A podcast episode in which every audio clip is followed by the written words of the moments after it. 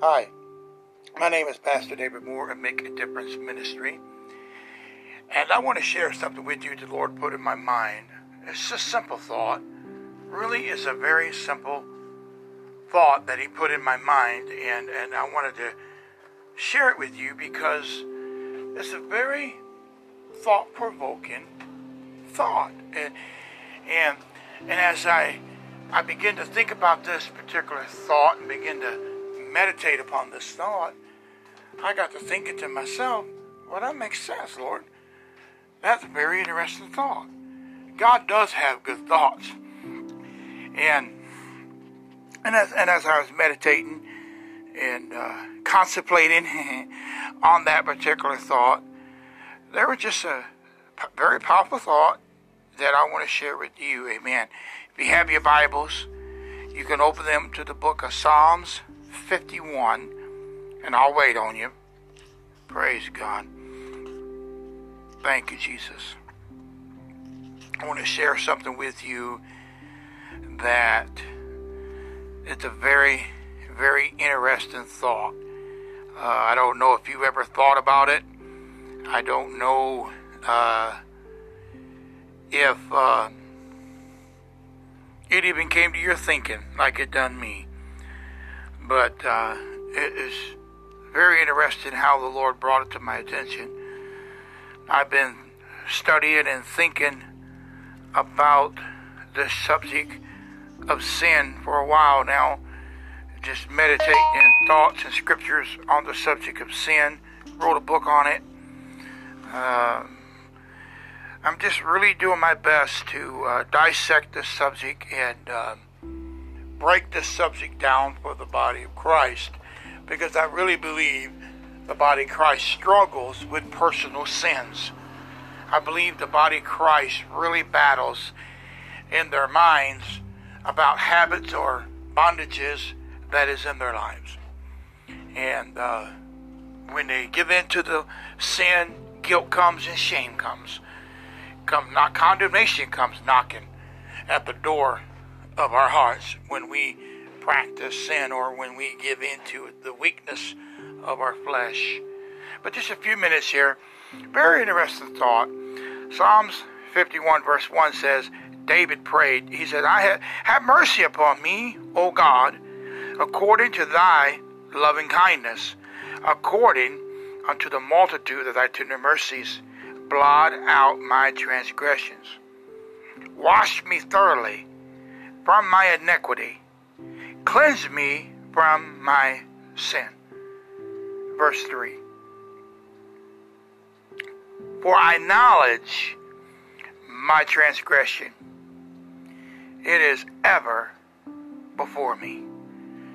Or my sin is ever before me. If you study Psalms 32, you understand what that specifically means. That as long as David didn't repent, and as long as David didn't go before the Lord, that sin haunted him. It, it, it haunted him in his mind, and and he couldn't sleep. You know, you can imagine couldn't sleep, couldn't eat, couldn't do anything because that sin was right there every single day. And uh, David says, "I acknowledge my sin."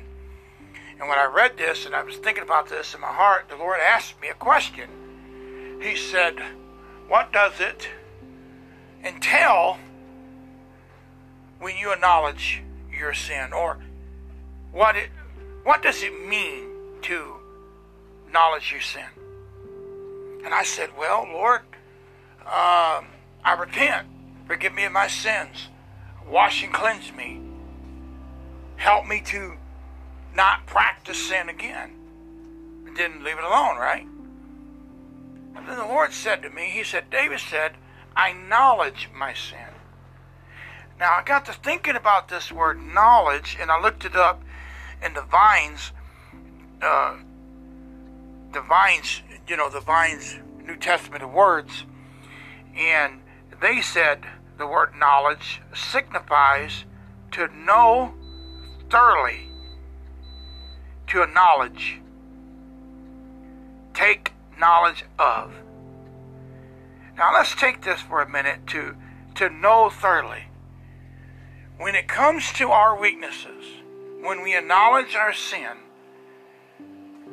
how many of you have ever thought that maybe God wants you to go to the scriptures concerning your sin or concerning that habit and what the Bible says about that habit? And as you go to the scripture and you read the scripture concerning that sin, realizing and understanding that that sin is against God, that sin stops the blessing of God, that sin uh, hinders the anointing of God, not only hinders, but it also hinders your righteousness. Or you know, the walk that you do every day, your your righteousness as you you accept Jesus Christ's righteousness as as your own, and then you begin to practice every day how to walk in righteousness and holiness. But when you practice the sin, it begins to hinder. Have you ever fell into sin like unknowingly? Some believe they do, but I believe we have to make a choice. But have you ever made a choice and practiced sin, but then after you're done, it's like you don't want to pray, you don't want to study, you don't want to get into the Word of God? It's like you don't want to do those things. Why? Because you feel condemned, you feel unworthy, right? When as I was sitting here thinking about this particular verse or this word, um, in the vines it says to know thoroughly. Do you really know what God's Word says about your weakness? Do you really know exactly how it hurts the heart of God? Now, we all have something that we're dealing with, I believe. I believe that every Christian has a weakness and they're doing their best to overcome. Once they overcome that weakness and they're successful in that weakness to overcome it, then there's something else that's going to emerge. That's called growth. That's called growing in God, growing and maturing and developing your faith in Christ. But think about that. Knowledge. David said, I acknowledge my sin. How many here has ever said, Father, forgive me, and moved on and never thought about it ever again? No, devil, you ain't going to make me feel guilty. But have you ever sat back and studied your weakness? Have you ever sat back and begin to take inventory? Not only what uh, what method that causes you to sin, or I don't know if that's the word I'm looking for. What uh, what fiery darts that come into your life that that really test you or tempt you to give in to weakness of your flesh? What are the doorways? You ever sit back and studied your weakness, wondered why you gave into it that day, what caused me to to fall into that sin, or what uh, why did I uh, practice that sinful act when I know what the Bible says about that sinful act? But have you ever sat back and studied and acknowledged? And I mean, take a couple of days and study the scriptures out and acknowledge that that sin hurts God. That action of sin has been defeated. I think if the enemy knew that we begin to study something like that, ah, man, he's to be in trouble. Because there's to come faith with that word that you're studying, and you're to mix it, and it's to begin to develop fruit in your life. You have to acknowledge your sin. Know thirdly, to a knowledge. I like this other definition they give in a noun definition. It says full or thorough knowledge, discernment, recognition. It's translated knowledging. So we need to take time out and acknowledge why I sinned. Why am I continuously practicing that sin when I know it's wrong? And I know that it hurts his heart and it grieves the Spirit of God in our lives. So I challenge you today, a little small thought today. I want to encourage you today to acknowledge your sin. If there's a weakness in your life, go and find out what the Bible says about it. And every single time you give in, go to the scripture. Repent. Ask God to forgive you of your sins and turn from it. Start practicing righteousness. Start practicing holiness. That's what you must do to mature. I believe that's what we call discipleship. You know, we go to someone that's more mature in the Word of God than we are, and they begin to disciple us how to practice holiness and how to practice righteousness. When you yourself can begin to discipline your own self and begin to practice righteousness yourself. I challenge you to acknowledge your sin. I challenge yourself. I challenge you to to study your weakness. I'm definitely going to. I'm not telling you something that I am not going to do. I'm definitely going to dissect the word. I study anyway, and I study very heavy. And the Lord's put a method in my spirit to study. And uh, this method that He's having me do, it's really feeding my spirit. It's really encouraging me. And I'm going to continue doing this method. But I challenge you today acknowledge your sin. Go to the scripture. See how it hurts the heart of God. And then repent. And then keep those scriptures before your eyes. David said in Psalms 119, verse 11, he said, I hid my word. I hid your word in my heart that I might not sin against thee. So get that word deep down in your spirit. I believe that's how we acknowledge sin. That's how we acknowledge our sin that is ever before us, not to make us feel guilty, not to condemn us, but to help us grow and to help us to mature in the things of God. Amen. I challenge you. I like uh, Psalms 90, or 51 here, verse. Um, see here what is. Let me find it. I'm sorry. David says in verse 10 Create in me a clean heart, O God. Renew a right spirit within me. Cast me not away from thy presence, and take not thy Holy Spirit from me. When I hear those words, it almost sounds like to me David is begging God, please don't take your presence from me. Oh God, please. It makes me wonder if he's on his face and on his knees, hitting the ground and asking God, please don't take your anointing from me. Please don't don't take me out of your presence. Please, Lord, help me. Oh God, help me, help me, help me. Stay on your stay on your face before the Lord and allow God to give you the wisdom, give you the strength, give you the knowledge to know how to overcome. The Bible says wisdom is the principal thing. Wisdom's very important because when the wisdom comes through the Holy Spirit, because He's our teacher, He will show you how to overcome. He will show you.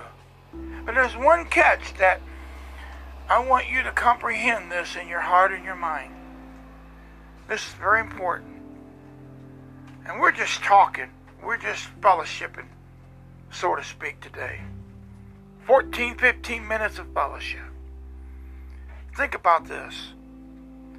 It's very important. Very, very important.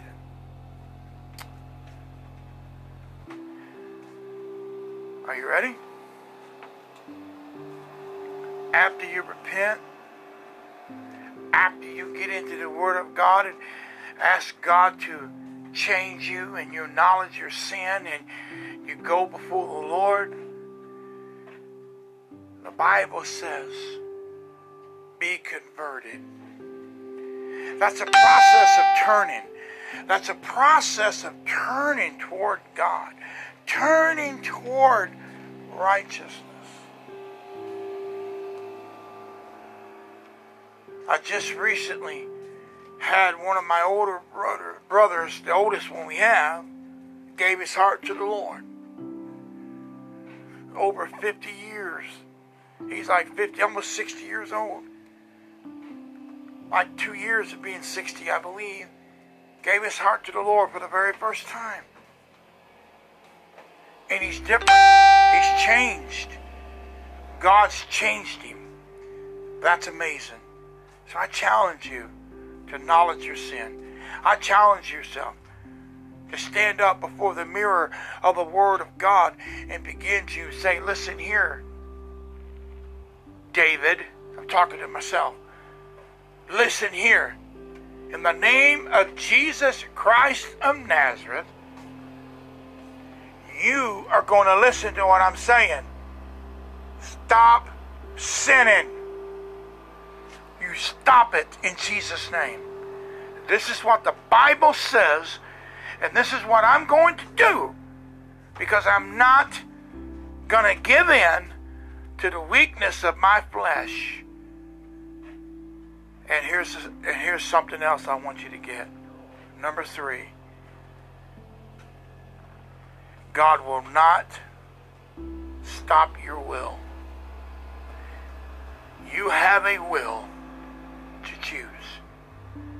So you could choose to practice sin, fulfill that lust, that craving, that desire, or you can say, I choose this day to serve the Lord to the best of my ability.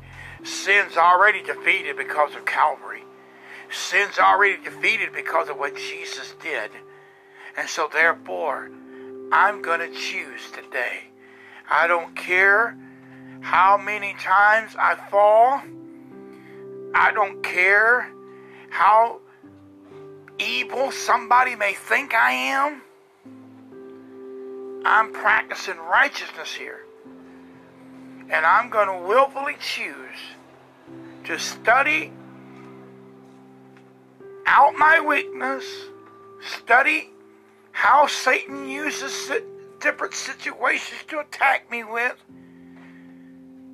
And then, when I do fall, I'm going to acknowledge my sin. And I'm going to go to the Word. And I'm going to study His Word to show myself to prove unto God. I'm not trying to impress any person in the earth.